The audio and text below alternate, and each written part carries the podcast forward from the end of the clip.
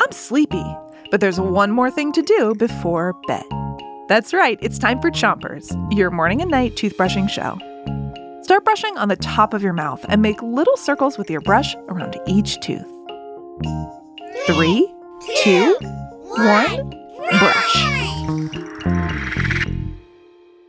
It's Science Week, and tonight we have more true or false for you.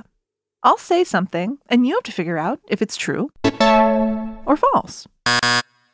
Here's your first one. A long time ago, people used to think that the Earth was flat like a pancake, and that if you sailed to the edge, you would fall off. So is that true or false? Thumbs up for true, thumbs down for false. Ready for the answer? First, switch your brushing to the other side of the top of your mouth and give your tongue a brush too. The answer is that's true. Long, long ago, people thought that the earth was flat like a pancake. Now we know that the earth is round like an orange. Here's your next true or false.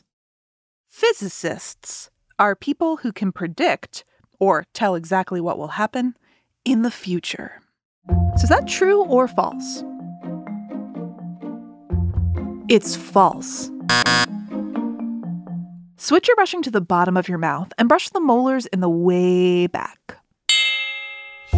Physicists study the science of physics, and they use math to figure out things like how to launch a rocket into space. Three, two, one, ignition. But the word physics is kind of like the word psychics.